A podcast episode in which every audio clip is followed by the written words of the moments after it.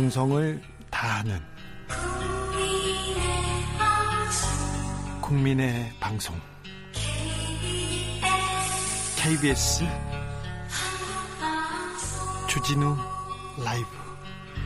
그냥 그렇다고요.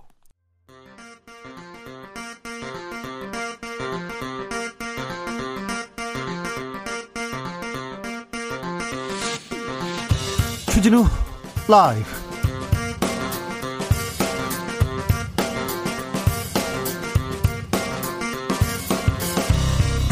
(2020년 9월 29일) 화요일입니다. 안녕하십니까, 주진우입니다. 코로나 시대 추석, 본격적인 귀성 행렬이 시작됐습니다. 그런데 오랜 분위기가 사뭇 다릅니다. 기차역 한산합니다. 고속도로 상황도 원활하다고 합니다. 작년보다 한 30% 정도 줄어들 것이라고 하는데요. 우리는 지금 코로나 방역에서 가장 중요한 시기, 가장 중요한 추석을 맞이하고 있습니다. 추석 명절 슬기롭게 보내는 방법, 이재갑 교수에게 물어보겠습니다. 정상적인 휴가 승인이었다. 검찰이 추미애 장관 아들 의혹과 관련해서 결론 내렸습니다. 추 장관은 무분별한 정치 공세로 국민께 심려를 끼쳐서 송구하다, 검찰개혁에 매진하겠다, 이렇게 얘기했습니다. 그러자 국민의힘은 검찰 수사에 반발하면서 특검을 요구하고 있습니다. 관련 내용 초지일검에서 논해보겠습니다. 국회의원이 되고 나서 재산이 놀랄 만큼 많이 늘어난 의원이 있습니다. 국민의힘 조수진 의원, 예금 채권 11억 확 늘었습니다. 11억 원이 확이요. 더불어민주당에서 제명된 김홍걸 의원은 아파트 분양권을 누락했습니다. 경실련이 이 두 의원을 검찰에 고발했는데, 이 두 의원 말고 다른 사람들은 더 많다고 합니다. 조사한 내용 뭔지 훅 인터뷰에서 들어보겠습니다. 나비처럼 날아 벌처럼 쏜다. 여기는 주진우 라이브입니다.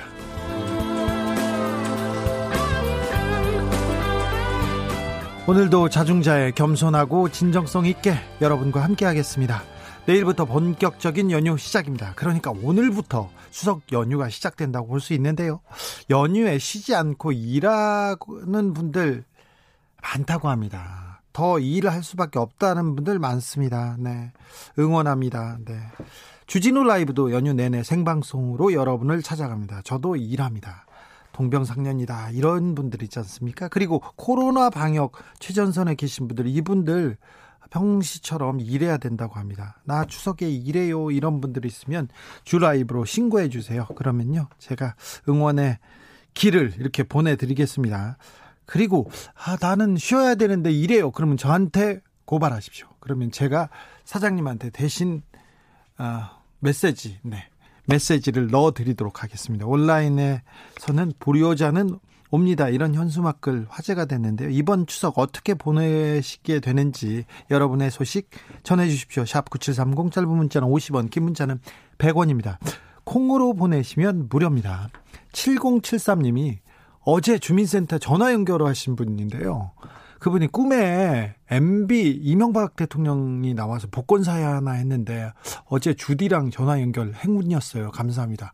아, 네, MB가 꿈에 나왔는데 왜 저하고 통화를 했을까요? 박용호님은 부산에서 큰딸과 사위가 올라온다고 하는데 손주 손녀 보고 싶어서 올라오라고 하긴 했는데 너무 보고 싶어서 말리지 못했어요, 이랬는데 아유, 잘하셨어요. 이럴 때 보셔야죠. 네.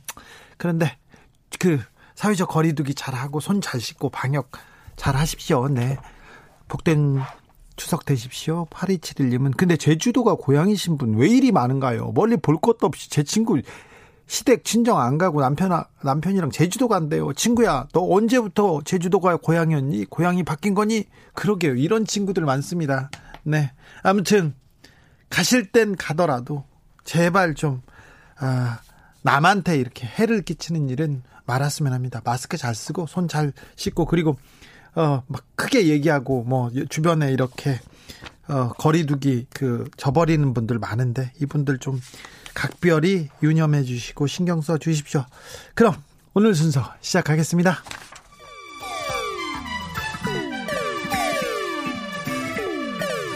(3805님) 그 언젠가 나를 위해 시사를 던져주던 단발머리 주진우 라이브? 왜 이런 거 저 시키는 거? 단발머리 휘날리며 늘 진실을 쫓겠습니다. KBS 1라디오 주진우 라이브.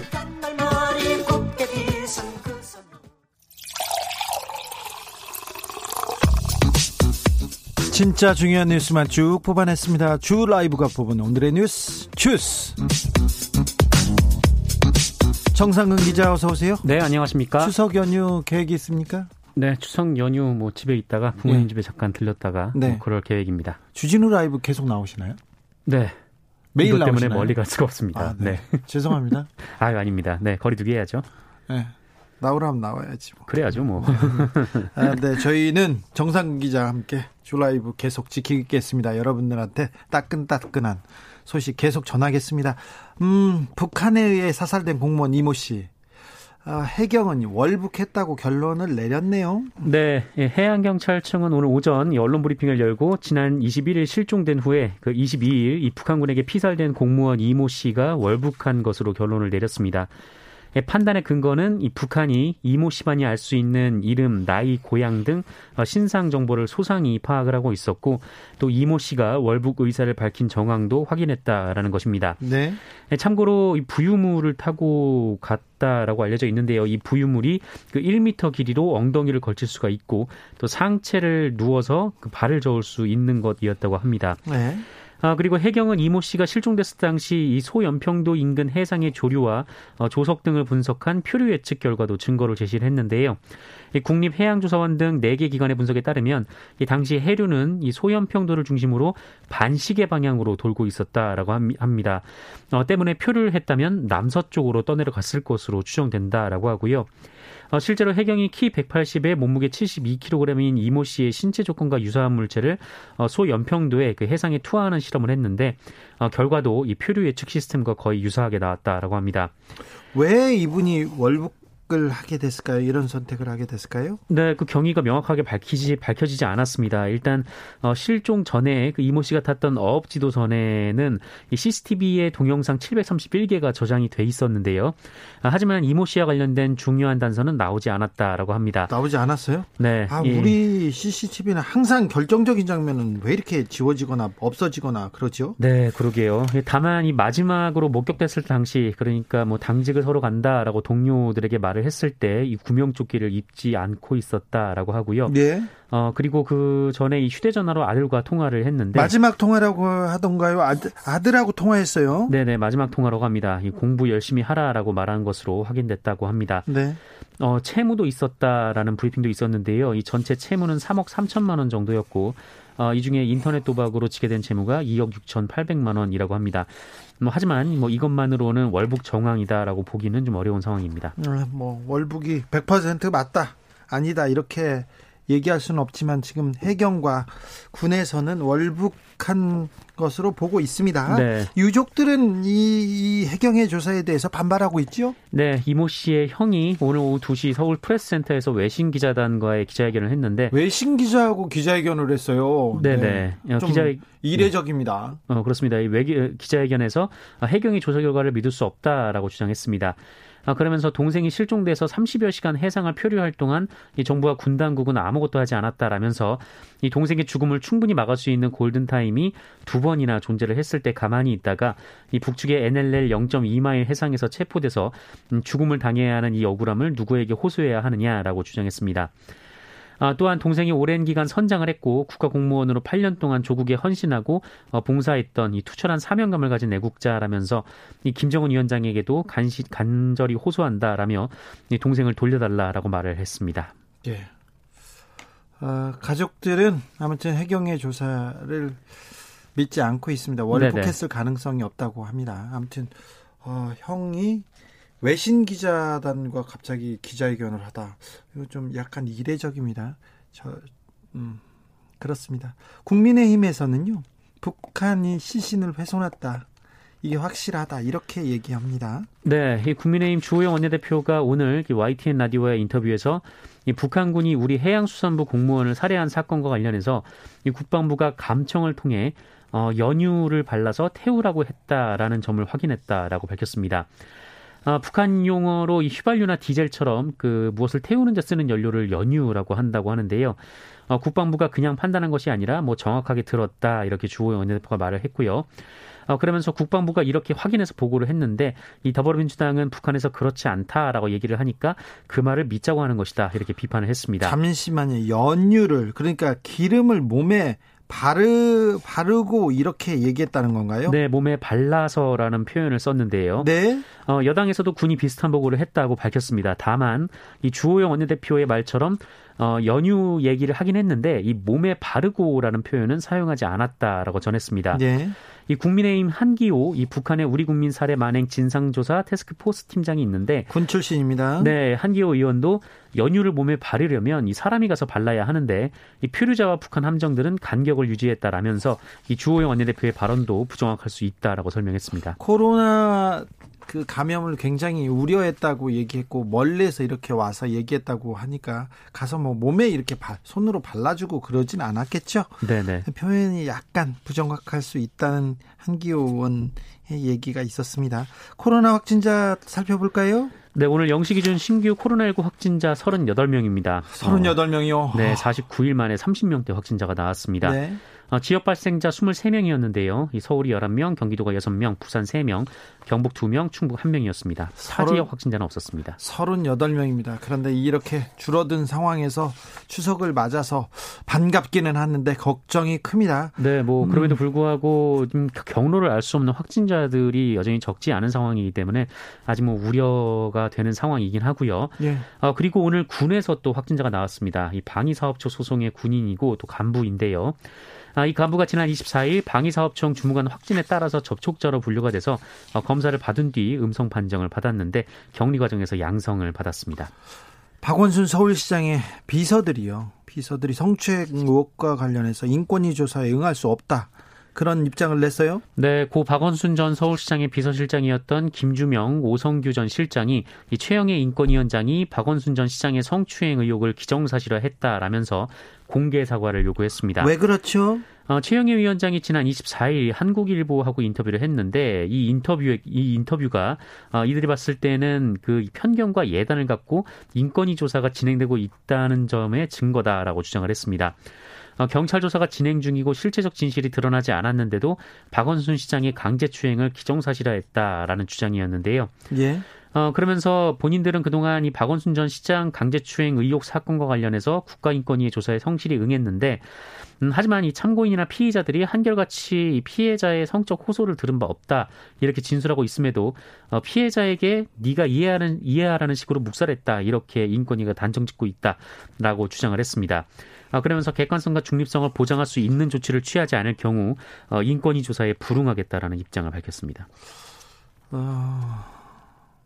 박 시장의 비서실장이었던 분들이 계속해서 이 얘기는 처음부터 했던 얘기인데 피해자로부터 뭐 피해 호소를 받은 적이 없다, 들은 적이 없다고 얘기하고 그때 있었던 문자 메시지도 계속 공개하고 있거든요. 네. 그래서 이분들은 아무튼 처음부터 억울하다는 입장이었습니다.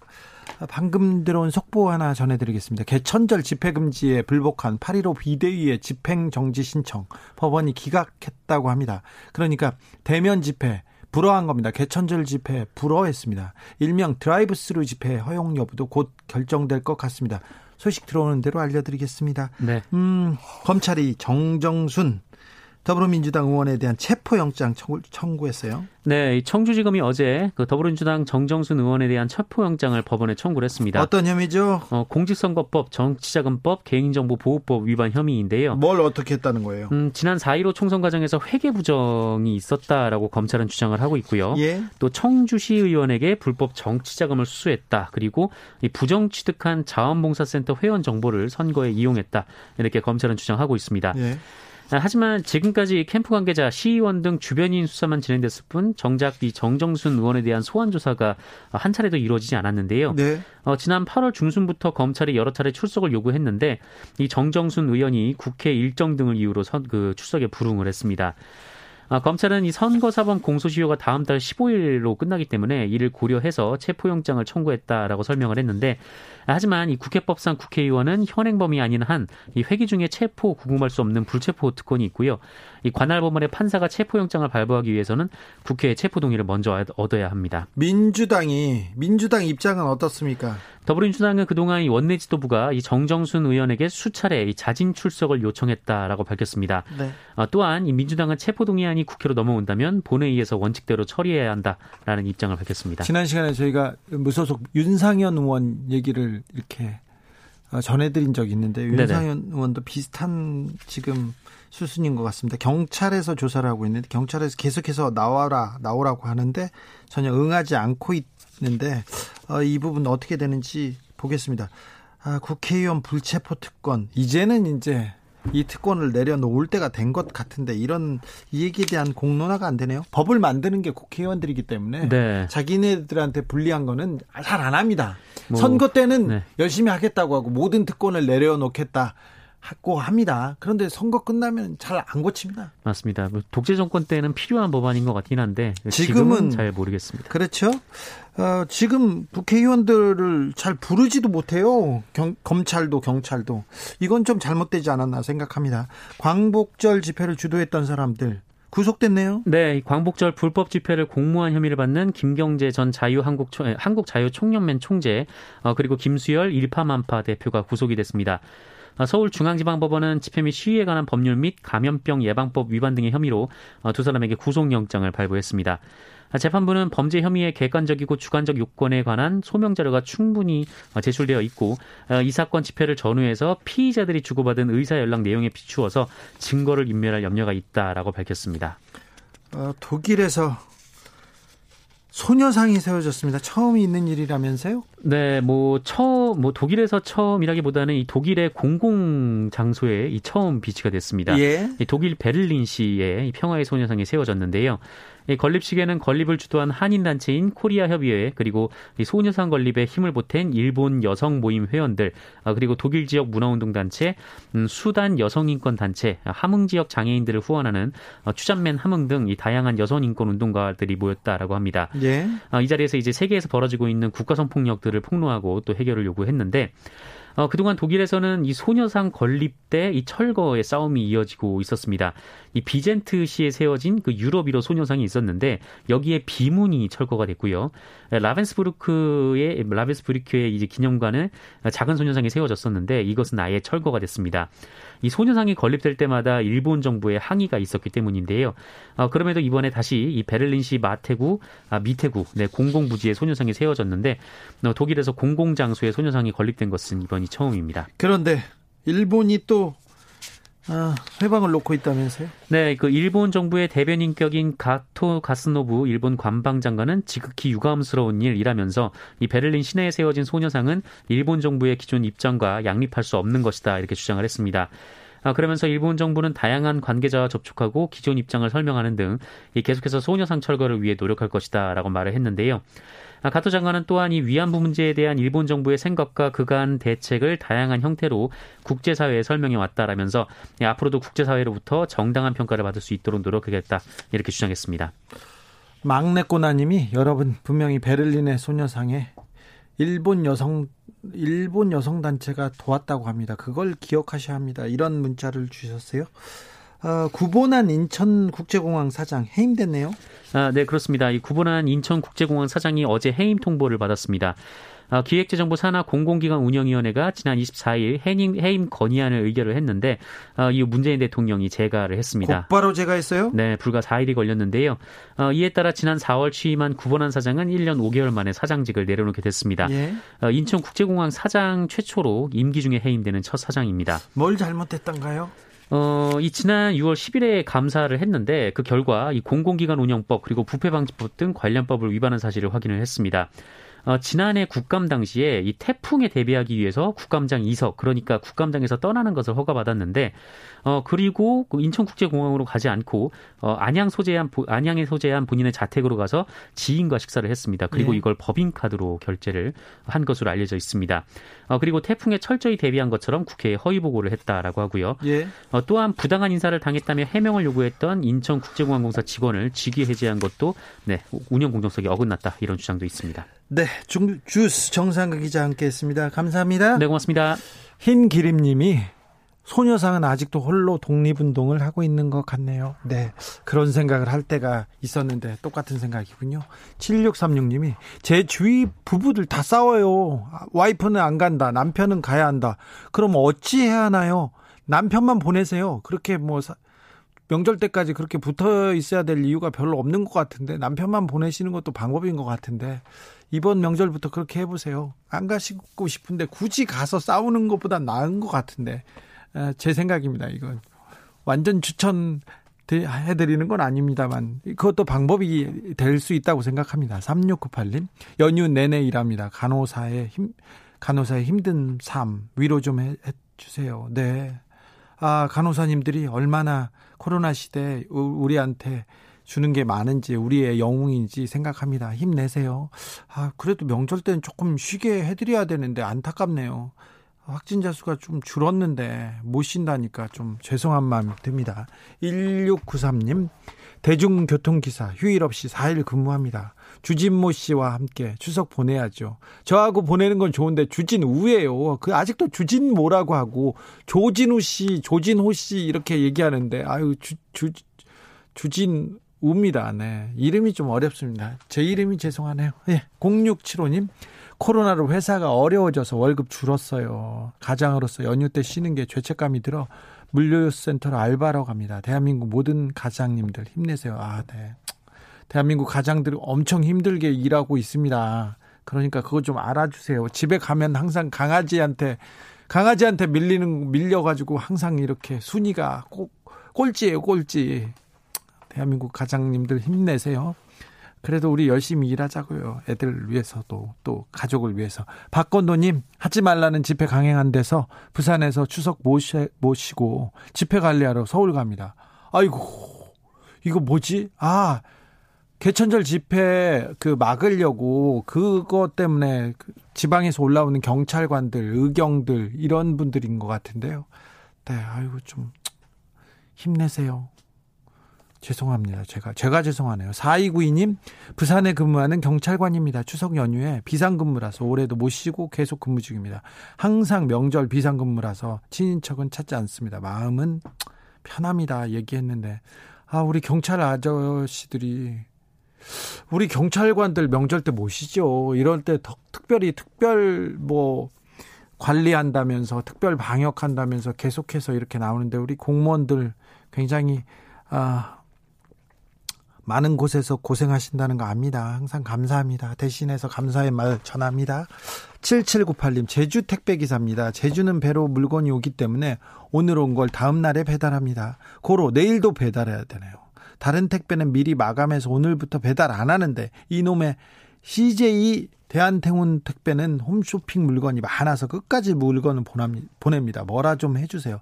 CJ 대한통운 택배가 지금 제일 우리나라에서 큰 회사인 것 같은데 큰 회사인 만큼 이 명절 때 좀 직원들 그리고 같이 일하는 분들 쉬게 좀 해줬으면 좋겠어요. 그런 거는 좀 큰 회사가 시스템을 만들어야지 않나 생각합니다. CJ 대한통운 CJ 이재현 회장님 당부드립니다. 전준병님 추석에도 없으면 안 되는 전기 정전됐을 때 관련해서 위험 민원이 있으면 24시간 교대 근무로 항상 출동합니다. 네. 전기 정전. 그러니까 우리 전기 공사하시는 분인 것 같아요. 이번에도 명절 당일 근무하는데 제때 내려가서 가족들 못 봐서 아쉬워요. 그렇지만 사명감 갖고 일합니다. 그럼요. 선생님 같은 분들이 있어서 우리가 명절을 편히 잘 지낼 수 있습니다. 감사하게 생각합니다. 7785님, 늘 방송 잘 듣고 있습니다. 제 방송이요? 아이고, 감사합니다. 전세버스 운전하는데 귀성객 수송도 없고 해서 연휴 내내 쉽니다. 그래도 추석은 우리의 또 다른 희망이라고 생각됩니다. 즐거운 추석 명절 되십시오. 아이고, 일해야 되는데 이번에는 못 쉬는군요. 명절 때 이제 내려가는 분들 태우고 가야 되는데 귀성객 수송이 없어서 이번에 쉰다는데, 아, 네. 이번에 그냥 쉬세요. 다음번에 뭐 훨씬 더 많이 일할 거예요. 그러니까 이번 추석 명절은 푹 쉬고, 일단 쉬고, 아, 더 열심히 뛰도록 이렇게 생각하자고요. 네, 좋은 추석 되십시오. 6659님입니다. 팔미도 유람선에서 연휴 동안 계속 일합니다. 팔미도가 어디죠? 아무튼 명절 때 이렇게 유람선 그리고 또 여객선 이렇게 운행하는데 그분들도 고생하시는구나. 인천에서 저기 그 무의도 가는 길에 팔미도가 있나 봅니다. 그래서 거기 가는 그 여객선에서 일하시는 분인데 좋은 명절 되십시오. 교통정보센터 다녀오겠습니다. 아우, 길이 덜 막혀야 되는데. 오수미 씨. 주진우 라이브.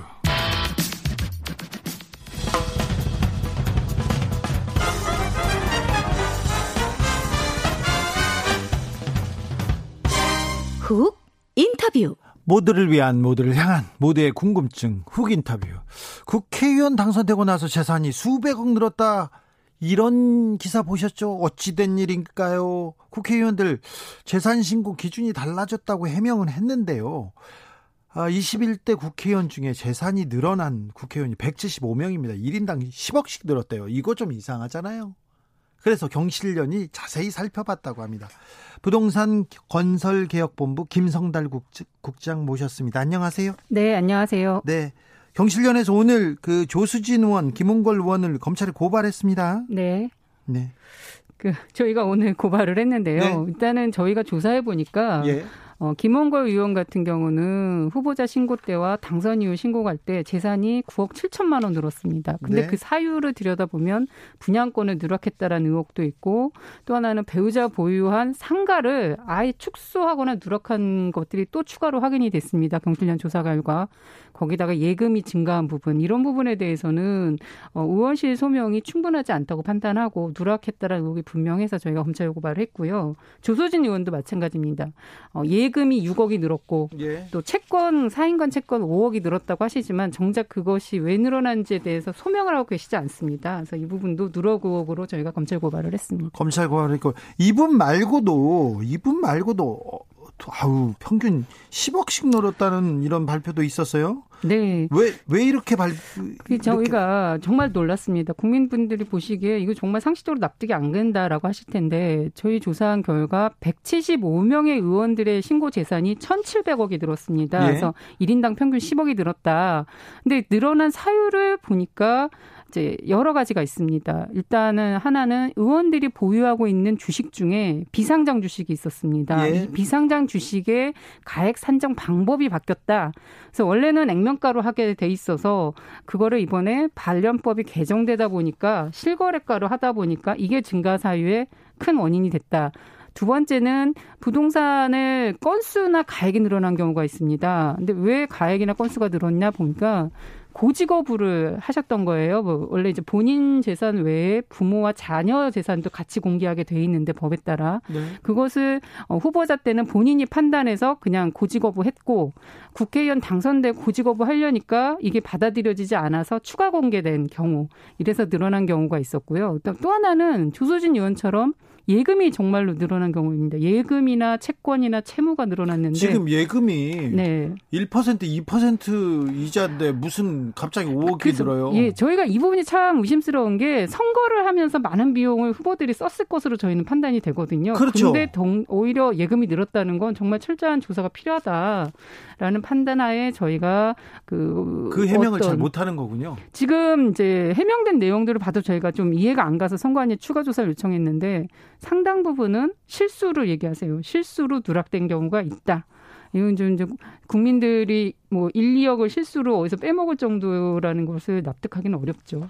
자, 이분들 말고도 저기 8명, 국회의원 8명에 대한 조사 요청했습니다. 네. 조사를 요청하는 건 고발하고는 좀 다른가요? 그렇죠. 이게 지금 원래 이 절차상으로는 이제 경실련이 오늘 김홍걸 의원, 조수진 의원 직접 고발도 했지만 사실은 의원실의 소명을 저희가 받았거든요. 상당한 차이가 발생하는데 드러난 자료만으로는 경실련이 판단할 수 없고 이에 대해서는 선관위가 조금 더 적극적으로 조사를 통해서 불법 사유나 위법 사항을 좀 밝혀달라는 요구로 저희가 8명에 대해서는 어제 선관위 조사 요청서를 제출했습니다. 아니, 지금 그 선거법을 이번 달 15일인가요? 다음 달 15일까지 네. 끝내야 되는데 지금 선관위 조사 요청하고 검찰로 가고 하면 시간이 얼마 남지 않았는데요. 네, 그래서 좀 저희도 촉박하다라는 생각인데, 근데 의원들의 재산 공개가 사실 8월 28일 공개됐습니다. 예, 그러니까 그래서 예, 거의 임박해서 공개됐기 때문에 시간적으로 한계가 있었습니다. 몇 명 의원들만 좀 살펴볼까요? 예.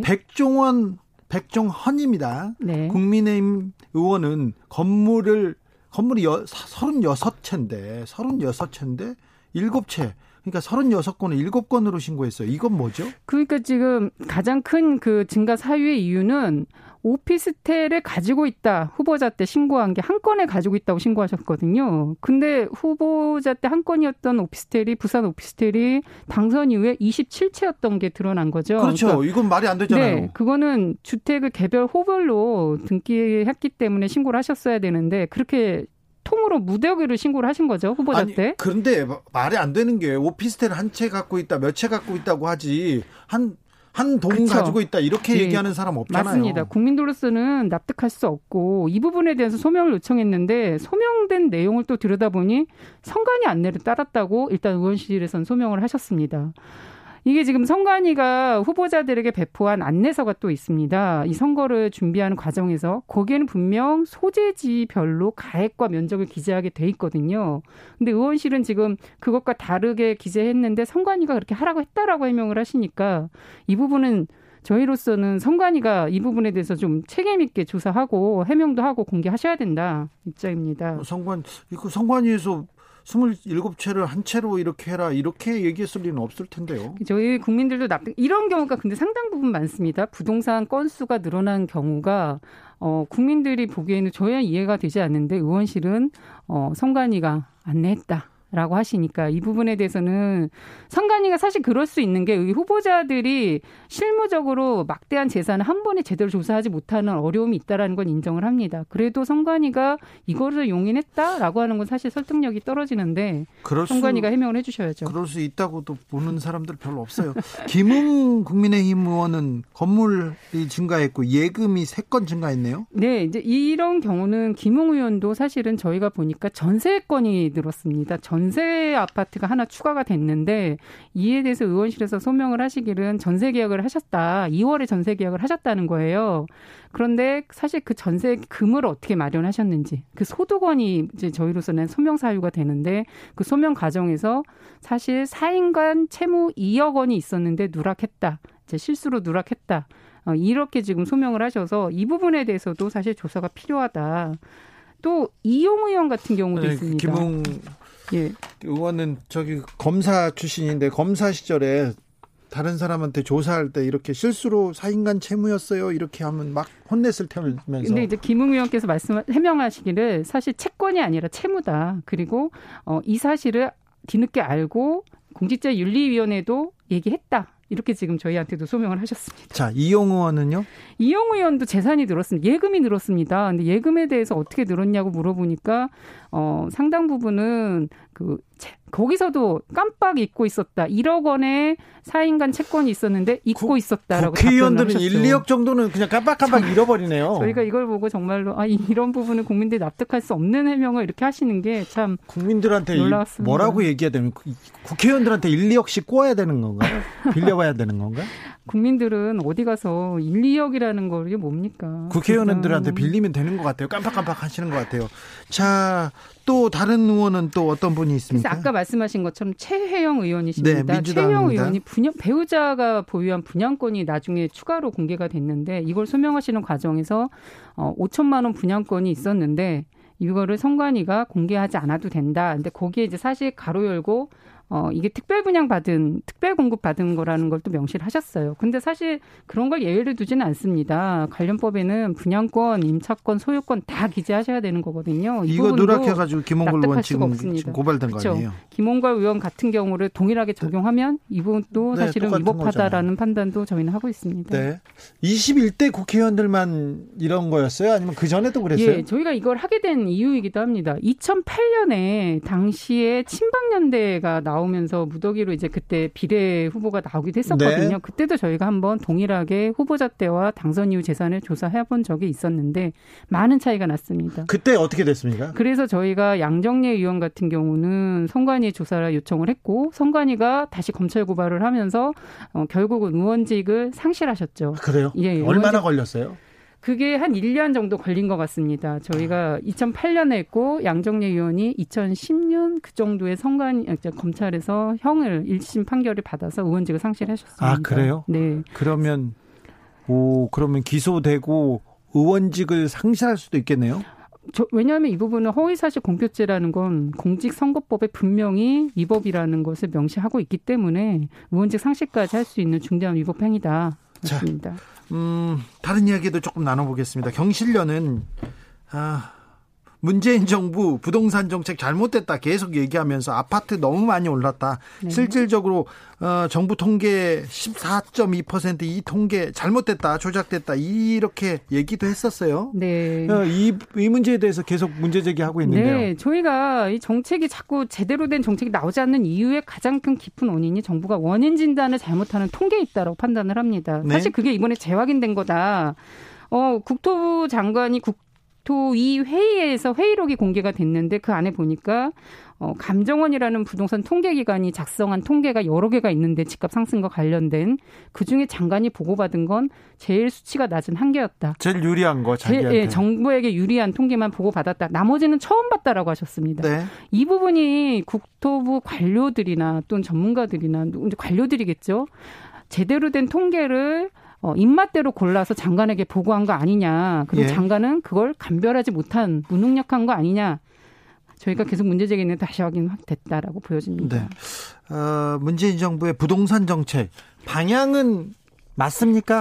정부는 지금 부동산 정책의 방향도 원인도 대안도 저희는 다 수정돼야 된다고 봅니다. 예? 왜냐하면 지금 집값을 유지해서는 안 되는 거거든요. 그래서 너무 많이 올랐죠. 너무 많이 올랐습니다. 적어도 3억이 올랐으면 3억을 되돌려 놓으라는 게 국민들 요구인데 이 정부는 3억을 되돌리겠다라는 대통령 말씀은 있으셨지만 정책으로는 이어지지 않는 것 같습니다. 네. 유지 상태거든요. 지금도. 그럼 어떻게 해야 됩니까? 정부가? 그래서 정부라도 집값을 낮추려면은 일단은 정부가 공급책을 했는데요. 그 공급책을 저렴한 공공주택을 확대하라는데 조금 지금은 그게 매우 중요하다 봅니다. 정부는 네.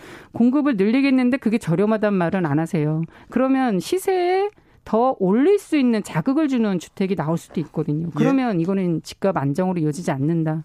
적어도 주변 집값도 떨어뜨릴 수 있는 철저한 원가의 적정 이윤을 더한 저렴한 주택 그리고 거기에 장기 임대주택이 반드시 좀 포함이 돼야지만 그런 공급 정책이 필요한데 그러려면 지금 공기업의 땅 장사, 집 장사 중단시켜야 되는데 그걸 할 의지가 없으세요. 이게 문제다. 경실련에서 계속해서 장관 교체하라고 얘기하고 네. 있는데 장관 한 명 교체로는 안 될 것 같아요. 지금 보니까 정책 위반하는 공무원들 전혀 변하지 네, 않는 것 같습니다. 저희는 장관님께 책임을 얻지만 사실은 더 큰 건 관료들이 문제다라는 것들은 누누이 얘기하고 있습니다. 근데 개발 관료들이나 이런 공무원들에게 정책을 감별할 수 있는 정도의 능력이 계신 분들이 정책 결정자로 계셔야지만 국민이 한 정책이 나올 수 있는데 문재인 정부에서 사실 그게 제대로 이루어지지 않아서 매우 이제 안타깝고 화도 나고 그렇습니다. 그렇죠. 자, 국회의원 재산 허위 신고 관련해서는 향후 어떤 계획이 있습니까? 네, 이번에 사실 이렇게 된 것 중에 가장 큰 거가 선관위가 제대로 검증 안 한 것이 가장 큰 이유이다. 의원들의 불성실 신고도 있었지만 선관위가 검증하지 않고 또 국민들이 검증하고 싶어도 자료를 공개하지 않고 있습니다. 그리고 또 하나는 재산 신고를 할 때 시세대로 하면 되거든요. 근데 사실은 비상장 주식도 지금까지는 액면가로 신고하게 놔뒀다는 거예요. 지금 국회의원들이 10억 재산 가지고 있다고 하지 않습니까? 그런데 그거 실질적으로 바깥에서 그 네. 공시지가지 않습니까? 그렇죠. 실거래가 아니고 네. 그리고 비상장 주식 따져보지 않습니까? 그럼 20억, 30억 되는 사람들이 많아요. 그렇죠. 이번에 박덕흠 의원 논란도 됐지만 네. 비상장 주식이 엄청난 문제가 있는 것으로 다시 확인이 된 거고. 박덕흠 의원은 고발 안 하셨어요? 박덕흠 의원은 이제 저희 안에서도 예, 고발을 염두에 두고 자료 조사나 이런 걸 지금 하고 있는 중입니다. 지금 하고 있습니까? 네. 네. 지금까지 경실련 김성달 국장님이셨습니다. 오늘 시간 내주셔서 감사하고 추석 잘 보내세요. 네, 감사합니다. 정민우님은 내 전 재산이 10억이 안 된다 이렇게 얘기하셨는데, 네, 알겠어요. 네. 이양란님, 저는 비싼 이자를 더 많이 내고 있는데요. 코로나19 때문에 소득이 줄어서요. 그러게요. 서민들은 굉장히 비싸요. 비싼 이자를 쓸 수밖에 없어요. 은행에 가지 않습니까? 서민들한테는 비싼 이자로 줘요. 그리고 돈이 없다는 걸, 난 돈이 필요 없어. 그걸 증명해야 돈을 줘요. 그러지 않으면 돈을 안 줍니다. 그리고 재벌, 돈 있는 사람들, 국회의원들한테는 싼 이자로 줍니다. 아, 이것도 좀 안타깝습니다. 7373님, 재산이 적을수록 국회의원에 당선될 확률이 높은 건가요? 왜 이렇게 재산이 적다고 축소 신고들 하는 거죠? 그러니까. 그러게요. 왜 그러는지. 실수가 있을 거예요. 또 국회의원 재산신고 처음이니까. 그런데 실수가 있을 거고요. 그리고 또 좀 적게 보이려고 하고 싶은 생각도 있겠죠. 5569님, 그래 맞다 맞아. 그게 맞아. 한두 명 재산 늘었으면 국회의원 사퇴시키겠지만 100명이 왕창 재산 늘었다면 다 사퇴시킬 거야? 어쩔 거야? 그래서 단체 행동하는 거야. 맞다 그게. 이것도 좀 일리가 있습니다. 왜 그러냐면요. 다. 여러 명, 지금 170 몇 명이잖아요. 170 몇 명, 175명. 1인당 10억씩 들었어요. 어이구. 2636님, 채권 채무 깜빡하시는 분들, 국회로 보내면 일은 어떻게 하나요? 제대로 하려나? 깜빡깜빡하지 않나? 이런 분들이 있습니다. 아, 네. 주필로 이어가겠습니다.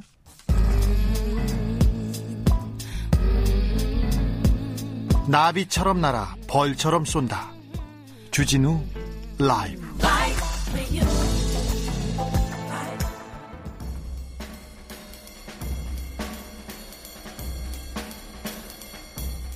느낌 가는 대로 그냥 고른 뉴스, 여의도 주필.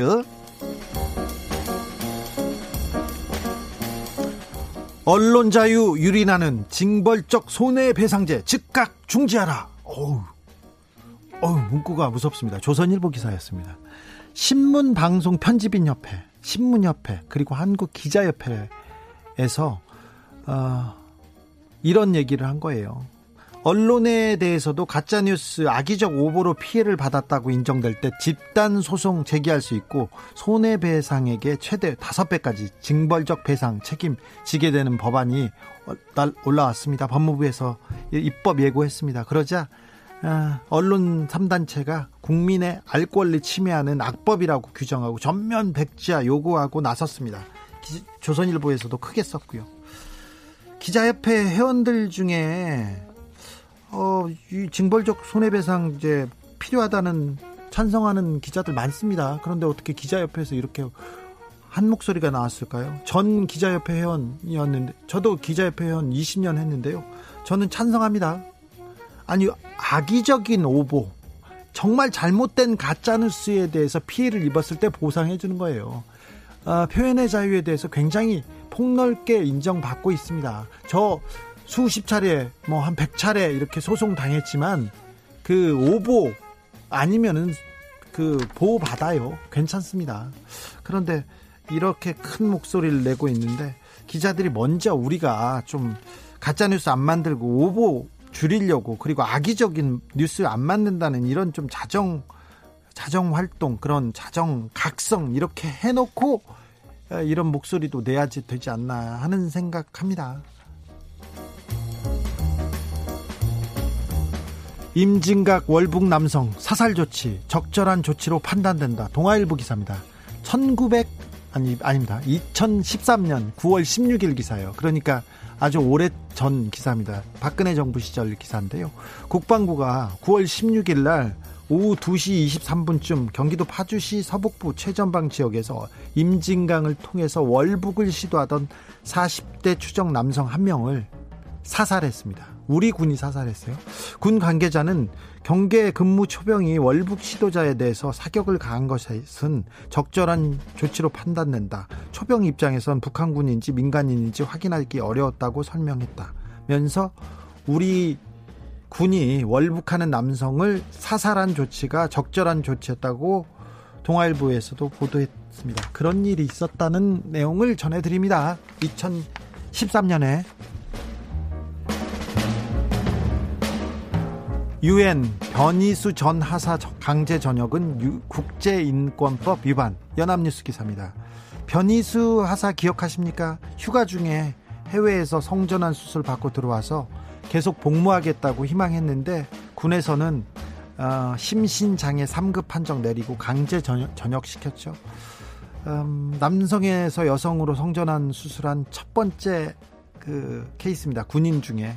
그런데 우리 군이 강제 전역시킨 것이 국제인권법 위반이라고 UN 인권이사회 소속 인권 전문가들이 지적했습니다. 댓글을 보면요, 거의 대부분 변하사를 이렇게 좀 비난합니다. UN이고 뭐고 우리나라 정서에 맞지 않지 않느냐. 군기강 흐트러진다. 원래 여자로 대한민국 여자는 미필인 게 숙명 아니냐는 이런 댓글이 쭉 있는데요. 몇 년만 지나면 이 상황은 달라질 겁니다. UN 그리고 국제인권 기준으로 볼 때 이거는 조금 위반이다. 좀 무리하다. 잘못됐다고 보는 겁니다. 우리나라도 몇 년 후에면 이 상황이 좀 달라질 거예요. 그러니까 왜 유엔이 국제인권법은 이런 얘기를 했을까 생각을 조금만 한 번만 해주셨으면 합니다. 도민 20%가 65세 이상 초고령 사회 사상 첫 진입. 강원일보 기사인데요. 전체 인구 20%를 넘어섰답니다. 초고령 사회는 인구에서 65세 이상 인구가 차지하는 비율이 20% 이상인 사회를 의미하는데 강원도가 그렇게 됐답니다. 강원도는요, 통계청 조사 결과 2030년에는 초고령 인구 비율이 30%가 넘고요, 2040년에는 40%가 넘고요, 2047년에는 45%가 넘는답니다. 오, 댓글 보니까 더 무서워요. 거기 군부대 직원들 빼면요, 가족들 빼면 정말 초고령 사회예요, 이렇게 얘기하는데 우리도 초고령 사회에 조금 대비해야 되는 것 같습니다.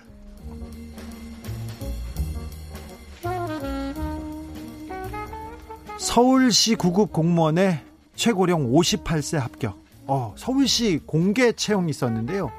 최고령 합격자는 1962년, 그러니까 58세인데 정년이 60세지 않습니까, 공무원이.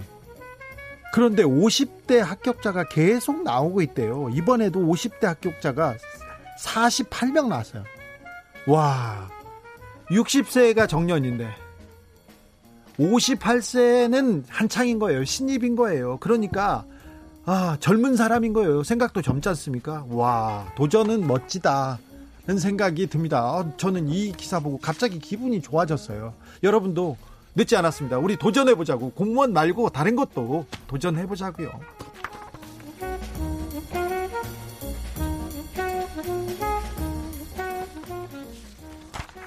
열받은 직장인 귀여운 동물 사진 30분 봤더니 놀라운 변화. 머니투데이 기사입니다. 영국 리즈 대학교에서 이렇게 연구했는데요.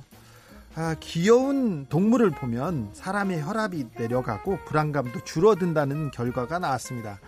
막연한 생각이었는데 동물 보면 너무 기분 좋잖아요. 그래서 그렇게 봤는데 참가자들한테 어떤 실험을 했냐면 귀여운 동물 사진하고 짧은 영상을 섞어서 이렇게 슬라이드를 보여줬는데 효과가 있었답니다.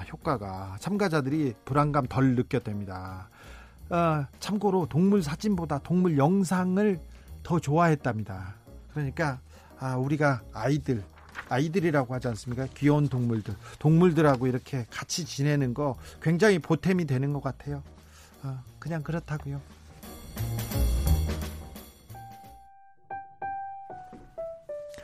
아이유의 마음 들으면서 저는 잠시 쉬었다가 6시에 돌아오겠습니다. 추석 연휴가 본격적으로 시작됐는데 여러분 어디쯤 계신가요? 저 옛날에 서울에서 출발해가지고 톨게이트 가는데 3시간 반 걸린 적도 있었어요. 옛날에.